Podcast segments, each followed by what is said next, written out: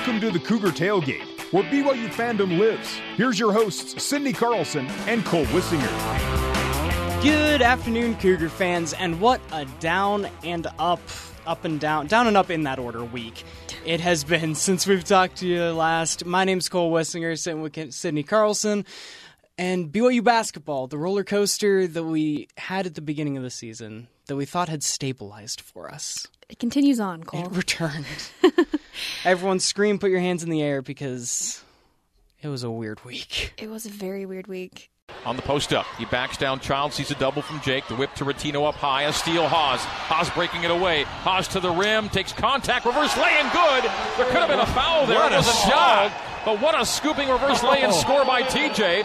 79 77, BYU within two. The Cougars had a great oh, comeback oh at St. Mary's to get to overtime. Can they do the same or more here?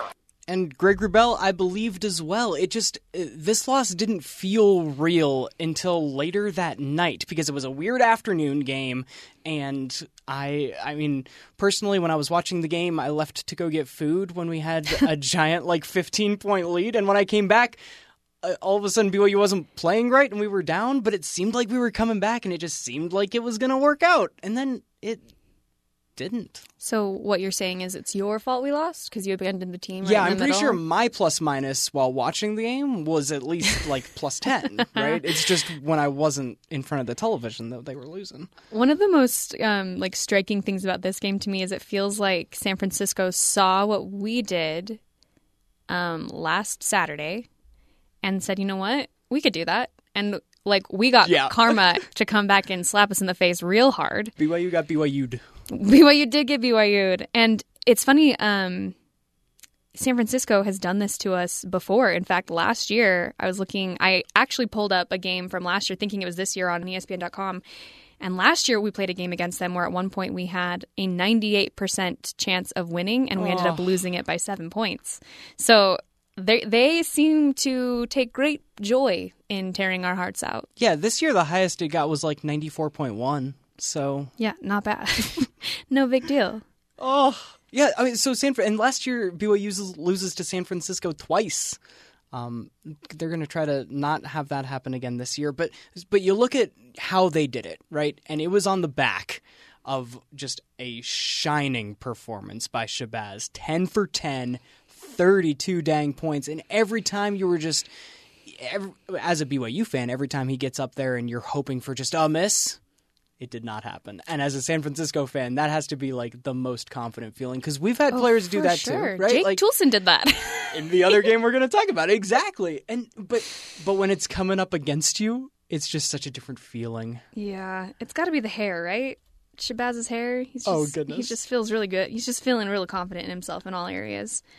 Uh, yeah, it's it doesn't feel it doesn't feel as good when uh when that ten for ten is on the other team. It feels a lot better when it's on your own team. But 10 for 10 is that never happens. Like that is a very impressive outing. And the run that they went on, as a BYU fan, I would like to go undefeated. But that sure. San Francisco team felt like they deserved to win that game by the end. Because, oh, they took complete control. Yeah, they they just had control at a time. And even when BYU was kind of starting to come back, they just shut it down at, at every opportunity. And it ends in a one point game, but really it kind of shouldn't have because when BYU had the chance to hit the free throws to bring it close enough for a last second 3 2 matter, they didn't mm-hmm. do it. And then that last second three happened, but when you're down by four and then the buzzer happens, math is not on your side. Uh, 100%. I was just trying to see, like, maybe breakdown in the stats somewhere where there may have been a breakdown, but where we've struggled this year, like offensive rebounds and in the paint, like it was pretty even across the board stats wise. It was just that San Francisco got hot at the right time. Like they just timed it so well, mm-hmm. which is I unfortunate. Mean, you look at this, the stats kind of mirroring each other and, mm-hmm. and being really similar. BYU, uh, the, in the first half, it was 45 to 38 in BYU's advantage. Right. In the second half, it was 45 to 37 in San Francisco's advantage. So they scored one more point than we did right. in the half that they weren't as good, and that is your one point. That's all it takes. They did uh, outscore us at the free throw line 90% to 70%. 70% And- is and not again, good. Down the stretch, it was those free throws Yikes. that were They're so matter. crucial. They're so crucial. Well, every, uh, despite things not dropping for the Cougars when, when they most needed to in San Francisco, it was a very different story on Thursday night. And the rebound to BYU into a transition triple. Toolson, he got it again. Jake Toolson, five threes, five for six. Once again, he's Jake the make. 17 points for Toolson, and BYU by 21, 64 43. And he wasn't done, man. Jake Toolson was hitting everything. BYU scores over 100 points for the first time. We're going to be talking about revenge games later on today because St. Mary's is on the schedule. San Francisco will be on the schedule. Gonzaga will be on the schedule. But, like, the revenge tour started, right? You could feel that they didn't.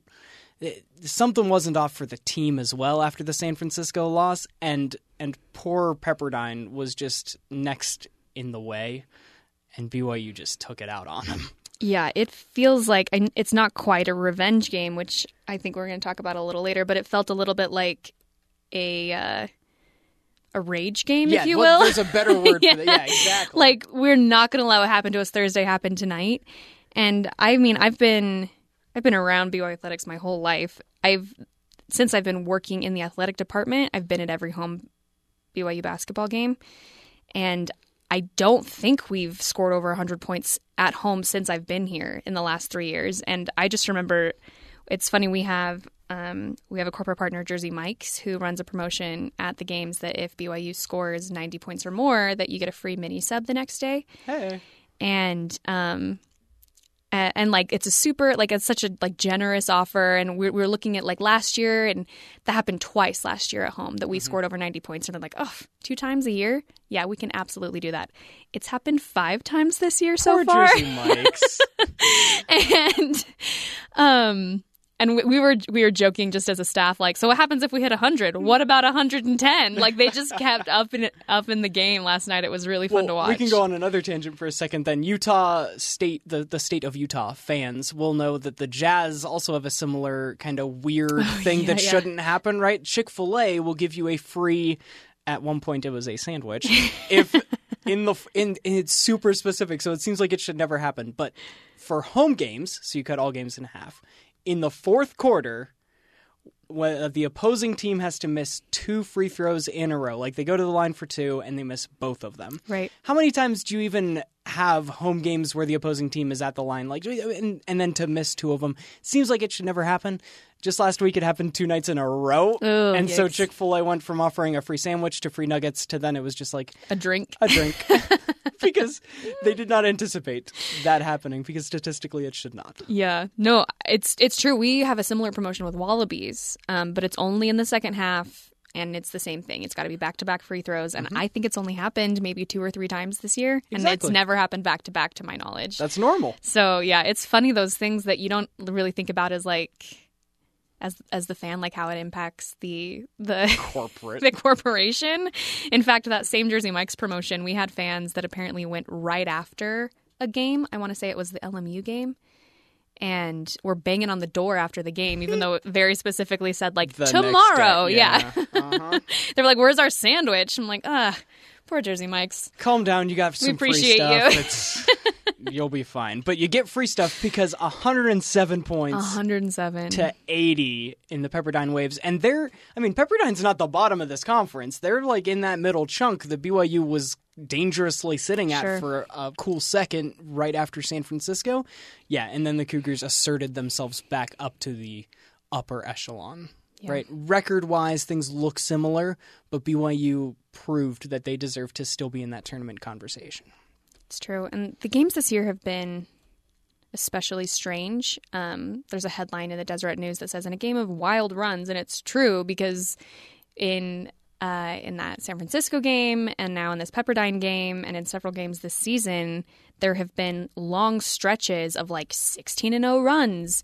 BYU at one point in this Pepperdine game was up by like 23 points. And then suddenly, I remember um, sitting there at the game just feeling like, oh, we've got this in hand. And I swear I looked down and looked back up and we were up by five. And I was like, wait, what happened? I thought that this was an established. I yeah. thought we had this in hand. And they And all, they tend to like finally bring it out. But yeah, Well, you look at like the, the plus minuses or whatever. It's not a specific dude that's like not doing his job every time. Like it, it's it's just the team in general can't seem to yeah. be consistent all at the same time. They just go they go through a hot streak or a cold streak, and they are consistent in those streaks. consistent in inconsistency. Hundred percent. But the thing is, these gaudy numbers, they're they're they can't trick us, guys. Like this February and March is about guarding. You know, I'm telling you, like we cannot be tricked by these numbers. We're going to come in here on Saturday night, and this is going to be a slugfest against a great team that's already proven they can win a conference tournament championship in this league. That's really veteran and that's playing great right now. And and if we come in here thinking, hey, we're just going to bang a bunch of shots, that is not what's going to win us the game. What is going to win us the game is us getting stopped, and we just got to live there. We got to stay there.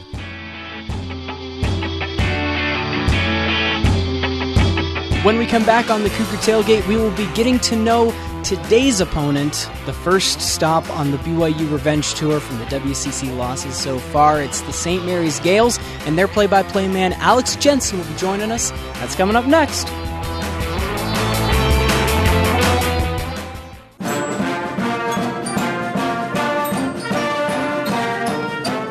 Welcome back into the Cougar Tailgate. I'm Cole Wissinger. Later tonight, BYU has a rematch with St. Mary's, the two teams that went to overtime earlier this year in Moraga. Tonight, the game is in Provo. So we're getting ready for the game the only way we know how here on the show. You invite an expert in and ask them about mascots and food and other useless stuff. Alex Jensen is the radio voice of the Gaels basketball and a graduate of St. Mary's College himself. Welcome into the Cougar Tailgate, Alex. Cole, thanks for having me, man. Good to be here. All right, so we will get to who you think will win later tonight, uh, later. But first, the important question: What is a Gael? A Gael, this is probably a popular question amongst uh, amongst the rest of the West Coast Conference, especially. But a Gael is, uh, for St. Mary's purposes, it's an Irish knight. Um, so that that's that's the that's the layman term. Now, um, a, a, technically, a Gael is, is kind of like like the Boston Celtics, where it's a it's a culture in ancient Ireland, uh, the Gaelic culture, much like the Celtic culture. Um, but for for St. Mary's purposes, it is an Irish knight. And actually, uh, if you want to dive further into that, the baseball team at St. Mary's, and maybe even the college in general, used to be known as the Phoenix a long, long time ago, like early 1900s. I know Okay. the baseball team uh, adopted that nickname until uh, they discontinued the program and they picked it up again uh, in you know 40, 30, 40, 50 years ago. Uh, but the baseball program, in particular, I know this because I played baseball at St. Mary's. But the baseball program, in particular, in the 20s and 30s, and even before that, was known as the Phoenix. I'm not sure about the whole school. I don't think it was. I think they've always been the Gaels, but the baseball program has also been known as the Phoenix. But yeah, for, for you know, the the the, uh, the short of it is that a, a Gael for St. Mary's purposes is an Irish knight. Gotcha. And so, do you have a mascot that is an Irish knight that goes around? You know, if you've seen the movie Braveheart, um, our mascot is a little bit like like uh, Mel Gibson. You got Mel Gibson, the movie right. Braveheart. Yeah, exactly, exactly. I, you know, I, there used to be when I was in school, there was like a big inflatable guy wearing armor. Um, and actually, our old school mascot, which you'll see on, we wear a red uniform. So actually, we wore them last time uh, uh, the Gaels played BYU. But there's Yeah, like yeah. gallop, a guy galloping on a horse, which is an old school logo. Uh, which when St. Mary's used to have football, which was they discontinued football in 2004. Uh, that was they were known as the Galloping Gaels, and that was the the, the mascot used quite often. They're starting to bring that back, uh, kind of trickle it back a little bit more. I think it's an awesome throwback logo. Yeah, exactly. It's like a throw, and it kind of feels like a crest, right? And that that adds to that old Gaelic tradition look to it. I, I love it. Oh, without a doubt, yeah. If you look at the the logo now, especially, I mean, they they, uh, I think this logo was the SMC intertwined with the G Shield. I'm pretty sure it was uh, it came out around 2006 or 2007, uh, but they wanted to make it like an an Irish um, an Irish pattern. Uh, I'm not sh- exactly sure what the official word is for it, but yeah, the, the crest is it looks. I, I'm a fan of it, to be honest with you. So, uh, Gael, Gael is spelled G A E L, but you also got the student section there that kind of does the play on words with Gael Force, right? Right.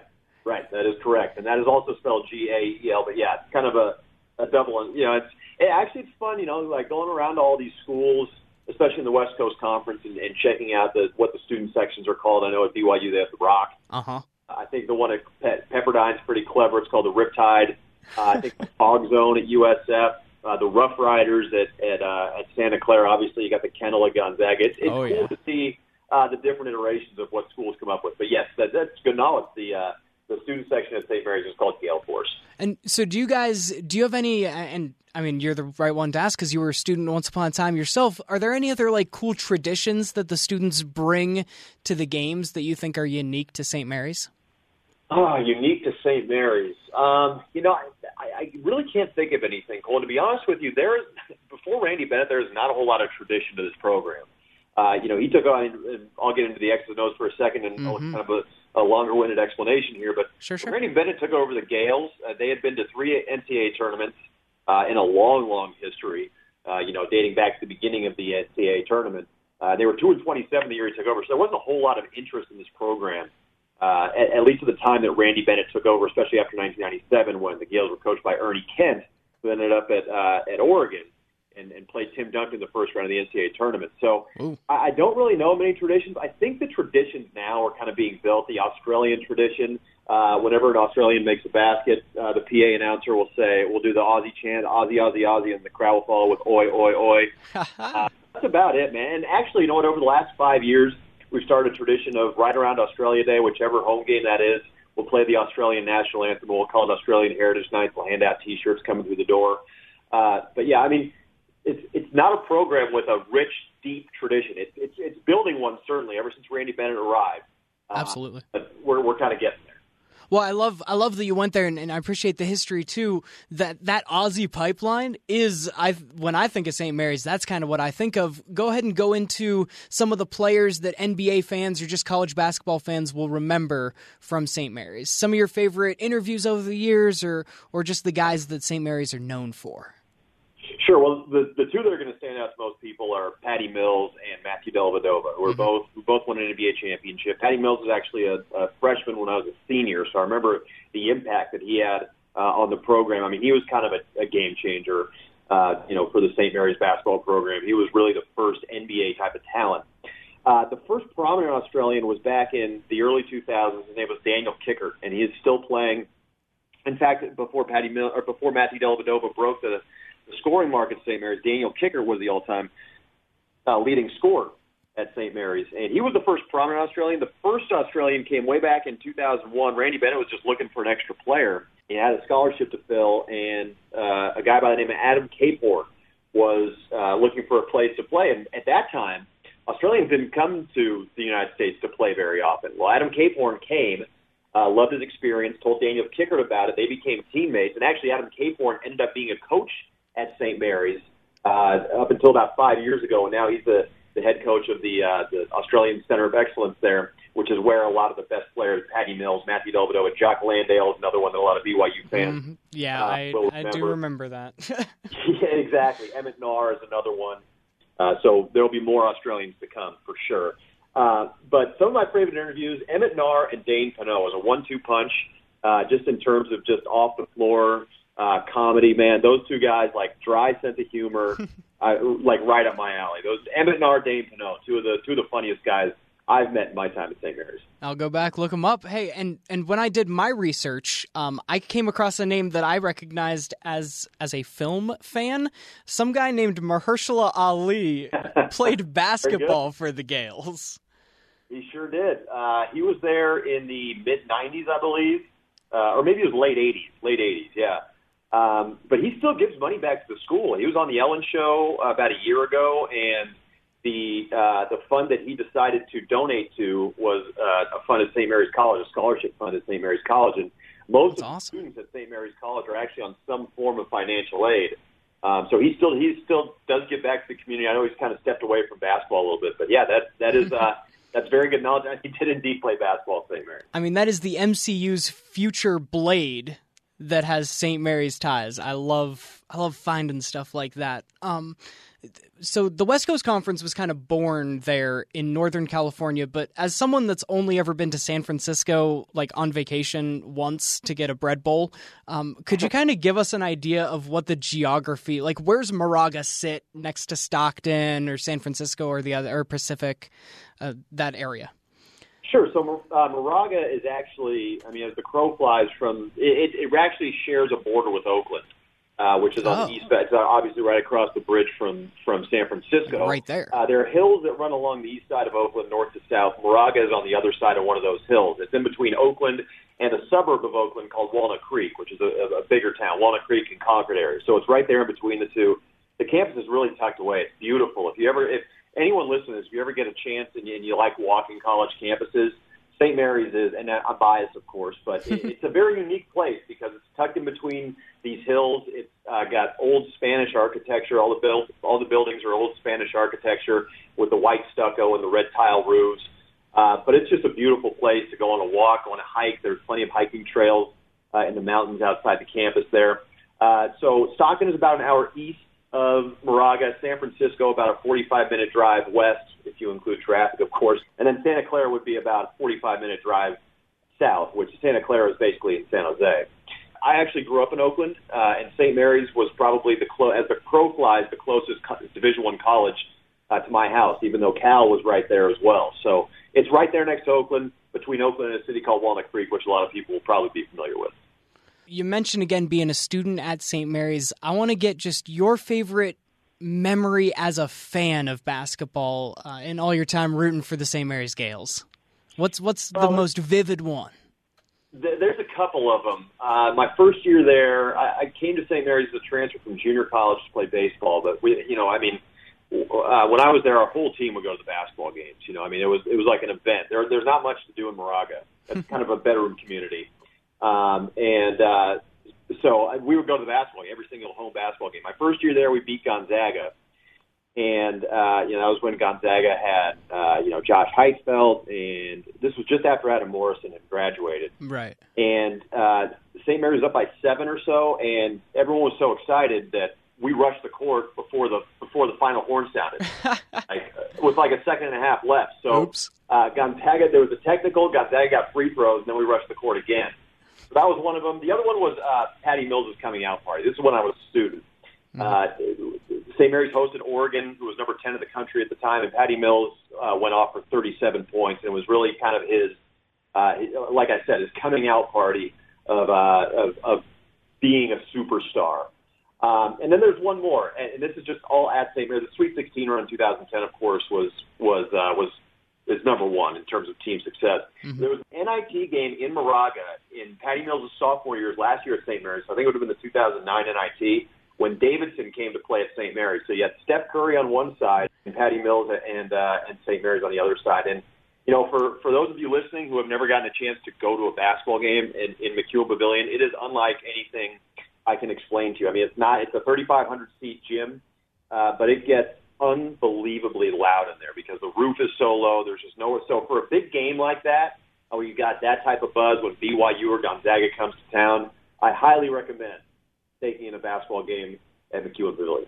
Or See- uni- sorry, University Credit Union Pavilion now. Right, right, right. And we we take a lot of pride in our Marriott Center around here, but there's just As you should. there's a different vibe though, and especially in your gym. I, I loved. I, I watched the the last game that BYU played there on TV, and it, it almost looks like a horseshoe kind of effect to how the fans are sitting, and you got like a big old. Uh, the the jumbotrons just on the wall over on the one side. It's it's such a cool and like the rafters look low. It's a good look. Yeah, you know what? Um, Mark Emmert, who's, who's the president of the NCAA, came to the game when St. Mary's played Gonzaga either last year or two years ago. And I remember our, our AD says this all the time, Mike Matoso. He said, Mark Emmert told him, this is how college basketball should be. Like, this is what it's meant to be. Yeah. A small gym, people pack it in. Everyone's real passionate about the Gaels, you know. Um, it, it's definitely unique. I mean, the Marriott Center is, you know, I mean, it's one of my favorite places to call a game. But you want to talk about fan passion? Uh, the, the fans at BYU are as passionate as anybody in the country. Same can be said for the folks in Spokane at Gonzaga. I did a game at Dayton uh, a few years ago. That's a lot like BYU or Gonzaga in the way they they package it. But yeah, University Credit Union Pavilion is, you mentioned, it's like a horseshoe. There's more bleachers on the sidelines. There's a small VIP section sitting above one of the baskets that's about five or six rows deep. Um, and then, yeah, you have the wall. And actually, there was a plan about five or six years ago to knock that wall down, put seating in. They could never really get the schematics going, though. Like, it just didn't work out. So now they have a different renovation plan. It's not going to add more seating over there, but it's going to add some extra experiences for the student athletes as well as the fans. I think, they're going to be putting an outdoor patio on that side, and uh, and, they're gonna they're gonna kind of spruce it up a little bit. So it won't look different on TV. It'll be a better experience, a better game day experience, and a better experience for the student athlete. Yeah, more st- more stuff to do. That's really cool. All right, uh, last question then before I let you go here and, and let you get your prep on for the game because you're you're gonna have a busy night in front of you as well. I always ask before you go um, what you expect to see tonight for this basketball game between St. Mary's and BYU. Well, I mean, so obviously we didn't get to see Yoeli Childs in the last matchup. Um, I, I thought that that was a game though that St. Mary's could have won by 12 or 15. I didn't think the Gaels played great in that game at home, which is which is odd. And they were kind of going through a transition period, uh, losing their starting center and really trying to figure themselves out. So they kind of let BYU, uh, you know, hang around and then get back into the game at the end. St. Mary's had a nine-point lead with like three minutes left. BYU came back and forced overtime. Somehow it goes to overtime. Yeah. Right, somehow it goes to overtime. It's a fantastic game, and every game featuring the Gaels and the Cougars seems to be. I mean, it's just a great game every single time. This is a this is a huge game uh, for both teams. I think BYU might need this one a little bit more than St. Mary's does, especially in terms of uh, the West Coast Conference standings. When you look at BYU, they're one game behind St. Mary's right now. But like, let's not kid ourselves. When it comes down to March, every game right now is so important, and for either one of these teams, actually, I think this would be a quad two win for BYU, but you know, for the Gaels, and looking at it from St. Mary's perspective, you, you can't afford to. And the St. Mary's had some very good wins, right? They beat Wisconsin, they pounded Arizona State, they beat Utah State, as did BYU, they beat Nevada, as did BYU, they beat San Francisco on the road. But these are type of opportunities that, that don't come around all that often in West Coast Conference play. So I think, uh, you know, the three games remaining, looking at it from St. Mary's perspective, the two games against Gonzaga and the one against BYU, I think St. Mary's wins one of those games. It doesn't slip up. Uh, the rest of conference play, easier said than done, of course. And I think they're looking pretty on uh, on Selection Sunday. Close game and, and two NCAA kind of teams. That's what we're hoping for on this end as well. When when you look at the WCC as a whole, St. Mary's, BYU, Gonzaga, and any combination of them getting together, it's always an entertaining one for the fans. Without a doubt, man. I mean, it's I love the West Coast Conference. I mean, I've been in it for a little while, but adding BYU is just such a you know, I mean, it just adds so much more, uh, especially the basketball season.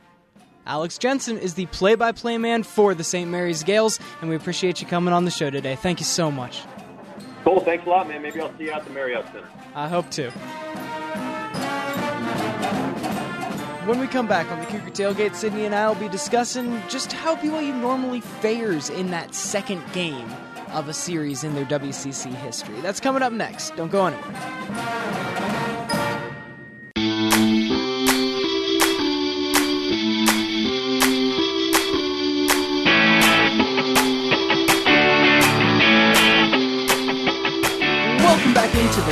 Tailgate. I'm Cole Wissinger. Sitting over there is Sydney Carlson. And we'd like to thank Alex Jensen coming on, teaching us a little bit more about the St. Mary's Gaels as we prepare for tonight's basketball game at the Marriott Center. Show up, folks. It'll be fun. Uh, it'll be a great game. And uh, games against St. Mary's are always fun. I think in the Marriott Center, especially if we can pack the house, it'll be loud, it'll be ruckus, and I think I'm looking forward to a close game. Yes, with a certain team ending up on top because Yes. because you hope that the second time you get them, you know a little bit more, right? It's it's Sure. that concept of Andy Reid coming off a bye week, and oh yeah, hey, there's What is uh, there a Super Bowl this week or something? something else going on. Um, let's take a tangent before we go into uh, before we go into the rest of our revenge and BYU Let's, stuff. let's. because Andy Reid's coming off the bye week. BYU's own. Uh, along with Danny Sorensen on the roster against Fred Warner and the San Francisco 49ers. Sydney, who you got? In my heart, I want it to be the uh, Kansas City Chiefs. Okay. I really don't. I don't. Not sure I could give you a strong reason. I did meet Andy Reid when he was here for media day Yeah. a couple years ago. He had the BYU Hawaiian shirt. Yeah, like it yeah, was yeah. blue instead of his normal, Yeah. well, he just has a hundred of them. So super nice guy. Um, and I just have always really rooted for him throughout his entire NFL career, even when he's back with the Eagles. Even though Eagles fans are insane, sorry Eagles fans. they are. That's they own up to it. Um, I just I find his style of coaching and like watching what he's able to do with, I don't know, various various talents and teams, like to be really intriguing. Like the the Eagles and the Chiefs. I mean, they're different feeling teams in a lot of ways. Yeah, he doesn't have like a truly identifiable. Yeah. Oh, that's an Andy Reid team because he There's not like an Andy Reid so system. well. Yeah, yeah, for sure. So it's really fun to watch him coach and his teams play. And I love watching Patrick Mahomes play football. Oh, I think I've talked on this podcast before. I don't have a, I don't have an NFL team. I grew up here. We don't have an NFL team, so I can't claim a hometown team. Right, right. The closest, interestingly enough, me growing up was probably the Niners because my dad liked to root for Steve Young. Mm-hmm. So he he like he really rooted for the Niners That growing up. common around these parts. Sure. And so, really, who I root for are people that I just love to watch. And that happens to be Patrick Mahomes. I also love watching Danny Sorensen play and BYU players, but you've got one on either side. So it's like, how do you choose? And they're both on the defense. And I've learned over years of watching football to, even though it's a different game, right? And offense is fun, and a lot of the rules favor the offense, that even now, defense still does win championships more times than not. When you look at the Super Bowls where the number one offense played the number one defense, defenses are undefeated. And the 49er defense is better, I think, than what the Chiefs offense could be. I I am similarly rooting for Andy Reid because Yeah. the guy for so long early in his career had the stigma that he can't win the big game and Sure. all of those NFC like three NFC championships in a row. Yeah, well, that's what lost couldn't- him the job in Philadelphia. Is people got tired of him never kind of finishing. And then yeah, and then Chip Kelly got him where Eagles fans Come on. Literally nowhere. Exactly. So we love Andy Reid, but I think I'm going to pick the 49ers because I think Okay. I just I don't root against the defense. I can see that. I definitely can see that. I will say, I part of my emotional reaction to who I want to win is that where you been, San Francisco 49ers fans? Where where you been the last couple years when your team has been? And I there's been a couple fans that I know of that have like been true fa- 49ers fans through even through the downtimes.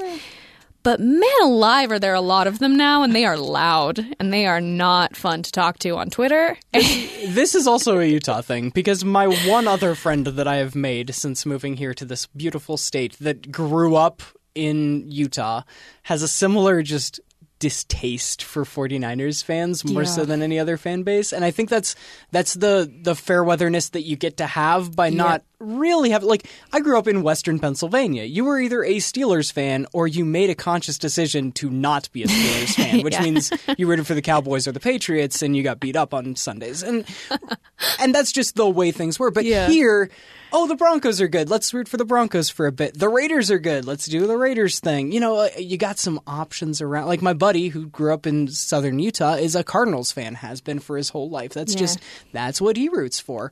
yeah.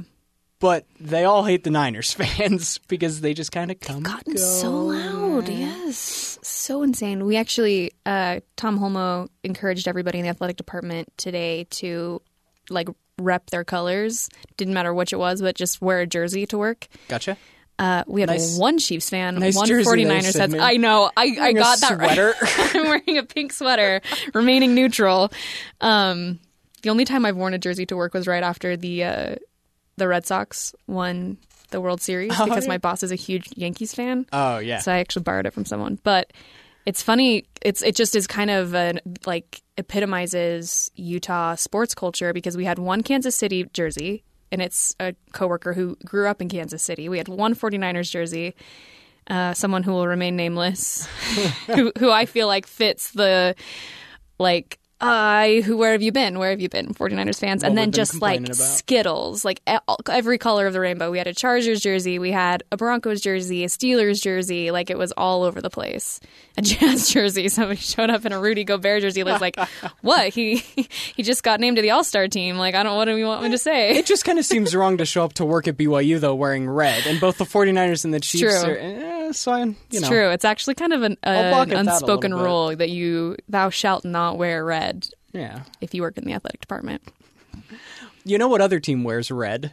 Ah, St. Yeah, Mary's. segue. Look at that segue. I'm zing so zing. good at this. So BYU plays St. Mary's later on. T- Wait, so did you pick? Did you pick a team? Are you on the record? I just Niners I or really, Chiefs? I'll listen. I'll take Chiefs. You took Niners. I'll take Chiefs. Perfect. That's what I like to hear. Conflict. Okay.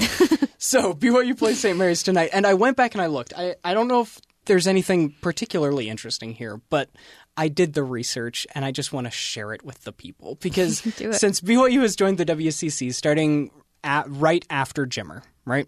Okay, It's a very clean line to kind of put on things. 2011. Um, yeah, so 2011 to 2012, BYU has a winning record throughout the WCC. That's easy to see. But you also, uh, once I was actually writing down all of the wins and losses, uh, particularly the losses because there's less of them to count, you start to see some patterns. First pattern that I noticed is that in the past five years, this year included, we have played St. Mary's in the first weekend of WCC play. Like, but it, Wow. January, like first week of January, first three or so games, we get St. Mary's on the schedule. And since WCC play has started, including this year, Gonzaga is either our last or second to last game Yep. on the schedule as well. Yep, yep, yep. BYU always starts against St. Mary's. They always end against Gonzaga, and it's been to mixed results. The main thing I wanted to look at, and the main storyline we kind of want to have today, is the idea of revenge because that San Francisco game was rough, and we've got San Francisco again on the schedule in Provo. Gonzaga was rough, but we've got week. Gonzaga again in Provo, and tonight it's St. Mary's in Provo. And you look in, and it does make the difference that they make it out to to be. There's years. Look at 2014 specifically, so like 13 to 14. Um, we had losses to LMU, Pepperdine, Portland, and Gonzaga on the road. We beat them all at home. Like it was just that's the split. Uh, Yeah, we did it again in 2016, where you lose to St. Mary's, Portland, Pepperdine. You lose on the road, you win at home. So when people talk about, you know, assuming wins or kind of getting an extra half a point or whatever when it's at home in college basketball, that has proven to be a thing Oh, it's real. in BYU. I would say too with with BYU more so than any other team in the league and we've talked about this before there's something to be said about just the size of our venue even if we're not filling even if we fill the Marriott Center halfway we're still doubling what some of those other schools are hitting attendance wise and I think that's a big jump even just this the sheer size of the Marriott Center has got to be a little bit intimidating, especially if you have guys who are maybe freshmen and never have played in the Marriott Center. Like the first time you step onto that court, it's got to be a little bit daunting. And so that's an advantage that we have over everybody else in the league. And I, um, I'm that's like a, definitely like a I don't know. Is it cheating? It's not cheating. We just we got a big we got It a big uh, big arena. It's an advantage. it's an inherent advantage that comes with it because again you get into that mode of WCC play and BYU gets just every other game coming back to the Marriott Center but all the other teams are playing in all the other small Right. arenas until it's BYU. Yeah. It's interesting that it seems, though, that BYU has been almost more successful in Spokane some years. Like the years that we do beat Gonzaga, it seems that it's in Spokane rather than at the Marriott Center, whereas our home court advantage is so strong against the other teams. It's I like too that um, to me it's almost like the league is saying something by putting BYU and Gonzaga as the, the last schedule, game of the yeah, schedule every uh-huh. year. Even though a lot of years it's been Gonzaga and St. Mary's up at the top, by putting us as kind of like the finale year after year, I don't know. It makes me feel proud in a way. Just like, yeah, we're an important game. We are the finale. We are the grand finale. And they're doing it for good reason. In the one, two, three, four, five, six, seven, eight years of the WCC, Gonzaga's only swept us three times. Like BYU's Yeah. gotten that revenge game later on in the season, or they picked up the early one, or whatever it is. They've we've split with Gonzaga five out of the eight years that we've been here. That's pretty impressive. And considering, I mean, we we love BYU, but Gonzaga has been objectively better as a basketball Yes. team every single year that we've been here. Gonzaga's still Gonzaga. Yeah. Other teams do not have the kind of success that BYU does, and so that's why we uh, we get that prime time in the schedule, prime time in the year game. What is our split with St. Mary's? I feel like we haven't done as well against St. Mary's. Yeah, St. Mary's has a couple more sweeps. It was tw- in 2018, 2017, Those were both sweeps. Then we did a split and a split, and a uh, BYU got the sweep in 2014. St. Mary's got a sweep in 12 and 13. Yeah, actually, Yeah. BYU's got a worse record against St. Mary's than they do against Gonzaga. That's what I remember, which is Since we came so crazy. St. Mary's just seems to have our number. I don't like it, but that's that's the way it has been. So, revenge game, boys, tonight. That's what we got. And that's what we're going for. And if it's going to happen, it's going to be that home court advantage that BYU brings to it. When we come back, we're actually going to talk to the marketing coordinator here at BYU that kind of comes up with some of those fun fan interactions that make a trip to the Marriott Center so much more than just the basketball game that we all love to watch. That's coming up next on the Cougar Tailgate.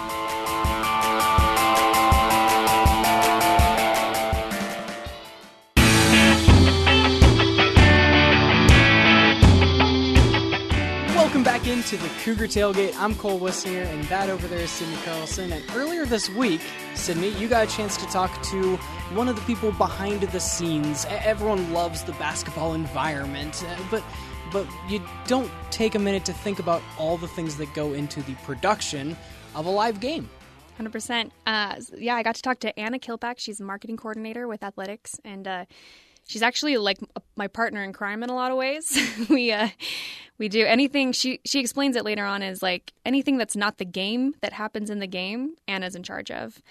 And on a smaller scale, anything that has a corporate sponsor on it, I'm in charge of. So it was fun to kind of uh, pick her brain a little bit and talk to her outside of like that coworker dynamic. But she had a lot to say about like what makes the games exciting for the fans.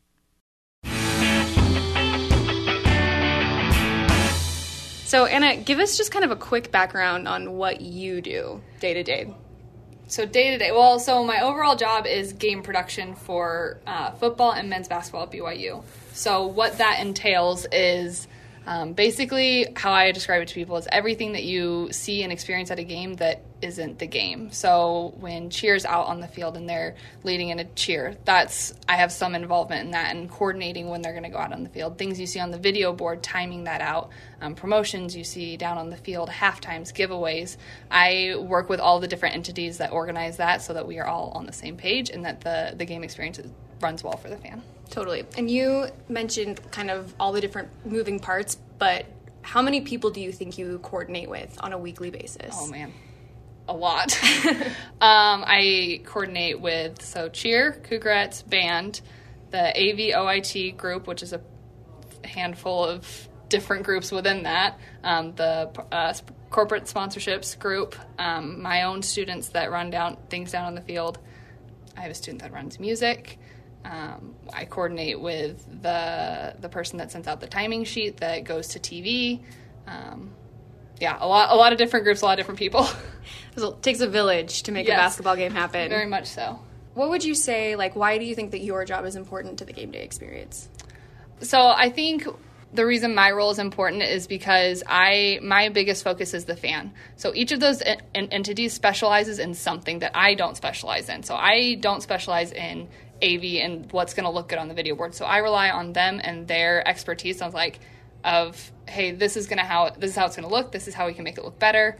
Um, same thing with you know the band they know how things are operating the music person like they all specialize in their own thing and i my focus is on the fan experience so i'm trying to think of things from the fan experience and coordinating all of those groups to optimize the fan experience so sometimes that means you know one group has to change what they're doing slightly or two or three different groups have to collaborate in a different way than they are maybe normally used to because they're only thinking of like their expertise So when you look at, I mean, we're obviously we're heavy, heavily into basketball right now, but when you look at a basketball or a football game, what are some fan experience things that you've been a part of that are like really memorable to you or that you're really proud of? Yeah. Um, specifically with basketball, um, one thing when I came into this job a couple years ago is whenever this is really small, and probably most people don't notice it, but that's okay. Um, it's not meant to be noticed necessarily by the fan that anything's different. Um, but we would sing the fight song like four times before a game started, which was fine. But the problem is most people don't show up to a basketball game until like five minutes before tip. Right. So you're playing the fight song with about five people standing up singing it. It was always just terribly awkward. And I was like, oh, I hate this so much. It just feels so awkward. And so um, mid-season last year, we we took out a lot of the pregame fight songs.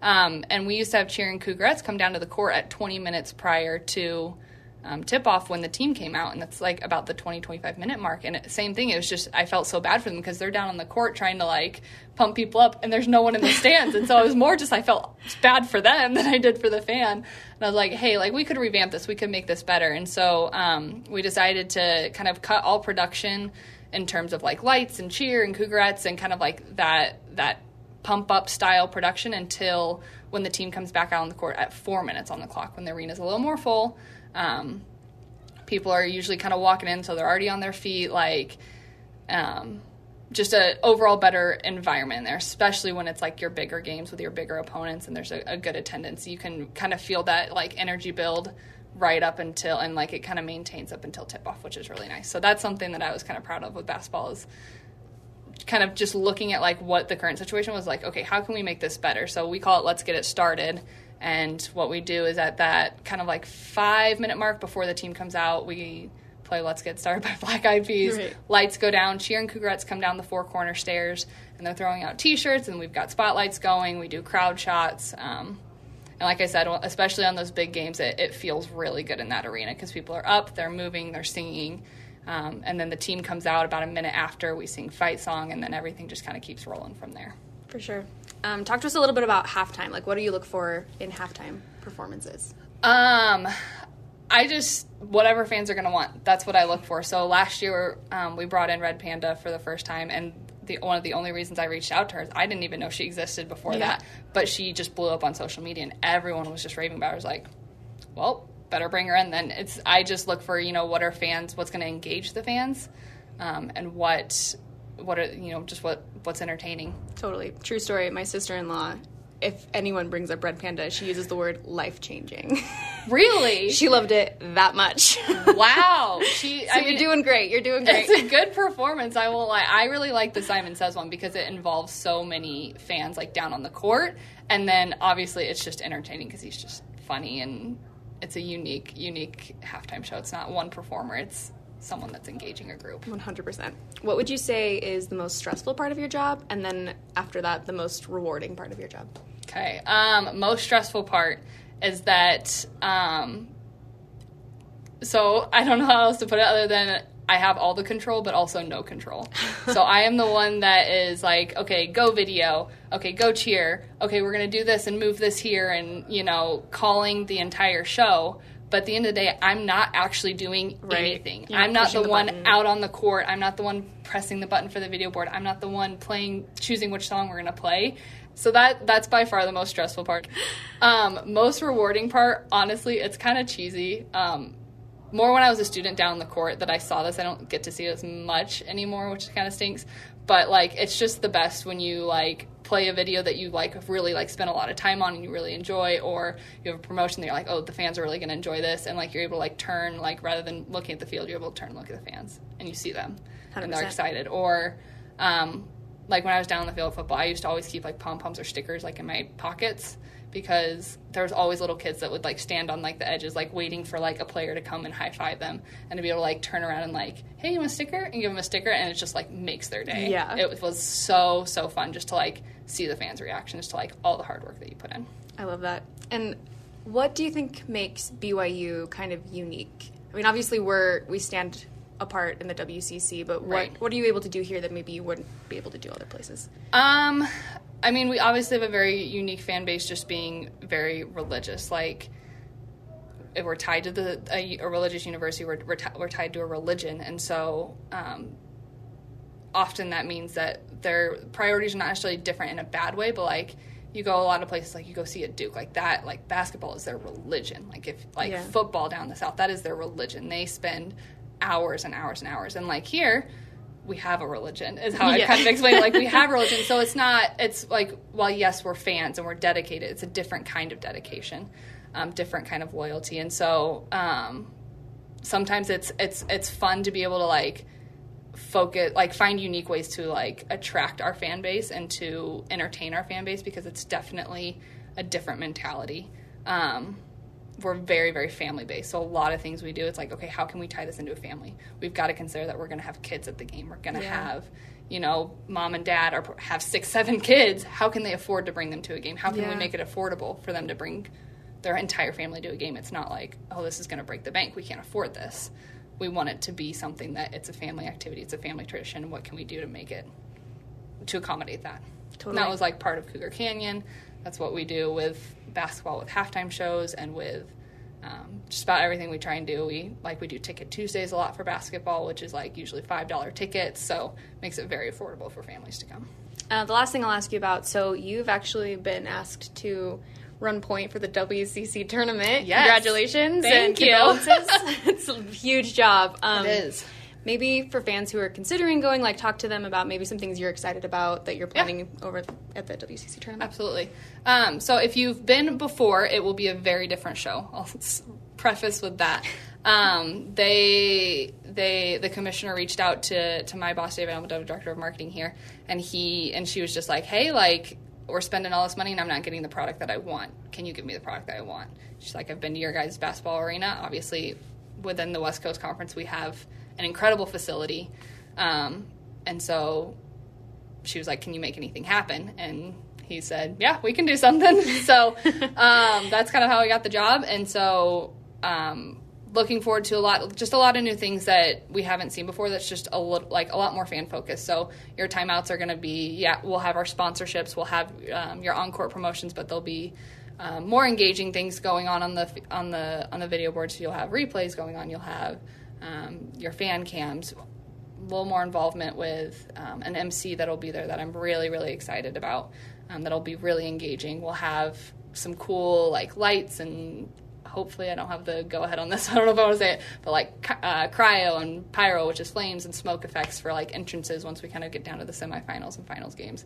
So just overall like more production value added to the game experience. All right. Well, awesome. Thank you so much for talking to us. Thank I know you. you're busy. We literally just finished laying out 15,000 pom poms at the Marriott Center. Yes. So, uh, but, uh, thanks for taking the time and telling Thank us you. a little bit more about what goes on behind the scenes. Thank you.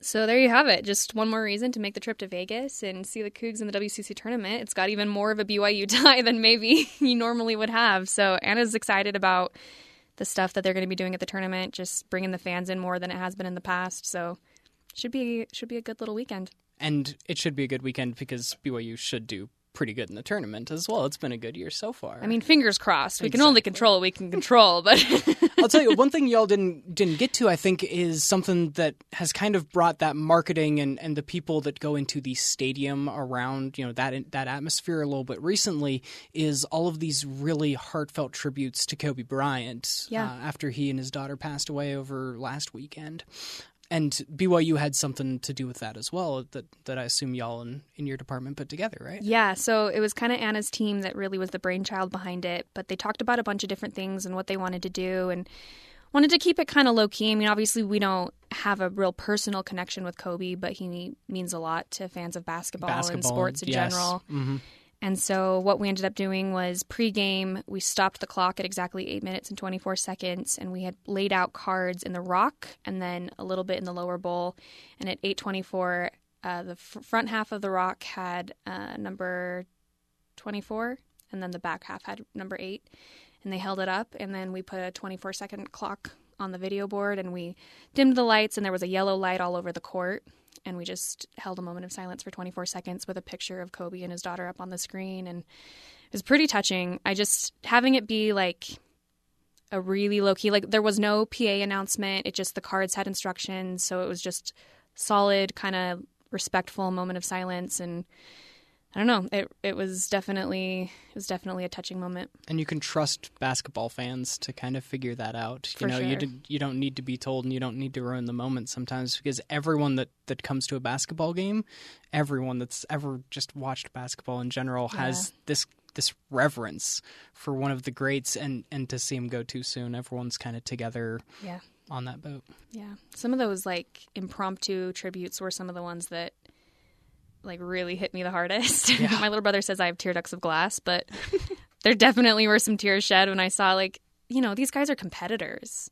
And even when something tragic like this happens, like they're going to want to play their hardest and they're going to want to win the game, but sometimes you set all of that aside and you just take a moment to say, hey, something has happened and it affects us all, and we're going to just take a moment to recognize that. And it's pretty powerful when it's coming from you know these athletes that we sometimes revere as like gods on the they're, court. they're larger than life, but even in their own lives, there's things that are bigger than Yeah. basketball. And to see everyone come together, that and that's that's what I got out of it is that we all miss Kobe now. The ones that Right. played with him, the ones that he was a mentor to, and then those of us that just watched him play for our entire lives, or even kids where even if they didn't see him live, like Kobe is Kobe. Right. He is a like a mythic being almost.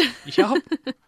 That that wraps us up here on the Cougar Tailgate today. It was a pleasure to talk to Alex Jensen of St. Mary's College Athletics, and then also we got to hear from Anna Kilpack a little bit behind the scenes of what goes into that basketball game day experience when you go to the stadium, when you go to the Marriott Center and, and are a fan there.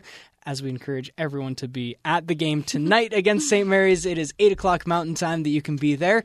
You can catch the Cougar Tailgate every Saturday at 12 o'clock Mountain Time. That is 2 p.m. Eastern and 11 o'clock Pacific. We're also available just anytime you want to catch us on the podcast. That's iTunes, TuneIn, Stitcher, and Google Play. Or, you know, if you have another strategy for finding your podcast, even BYU Radio, you can get us there. We are a production of BYU Radio. My name is Cole Wissinger, and that is Sydney Carlson. Go Cougs!